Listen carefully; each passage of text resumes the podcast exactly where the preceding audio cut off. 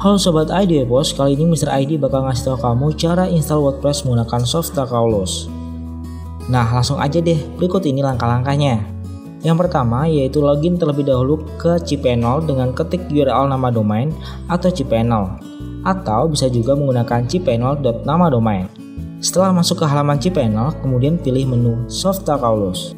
Selanjutnya, pilih CMS yang akan diinstal, yaitu WordPress. Kemudian klik Install Now. Kemudian, untuk proses instalasi WordPress, kamu akan diarahkan ke halaman software setup. Perhatikan detail data berikut ini.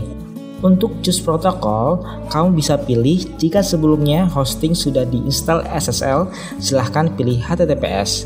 Namun, jika belum, silahkan pilih HTTP. Sedangkan untuk choose domain, pilih nama domain yang akan kamu install di WordPress. Selanjutnya, di in directory, jika WordPress akan diinstal pada domain utama, silahkan hapus tulisan WP.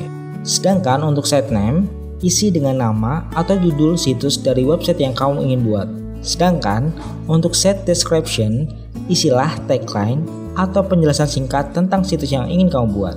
Nah, untuk username, kamu bisa masukkan nama yang akan kamu gunakan ketika kamu ingin login ke WP admin.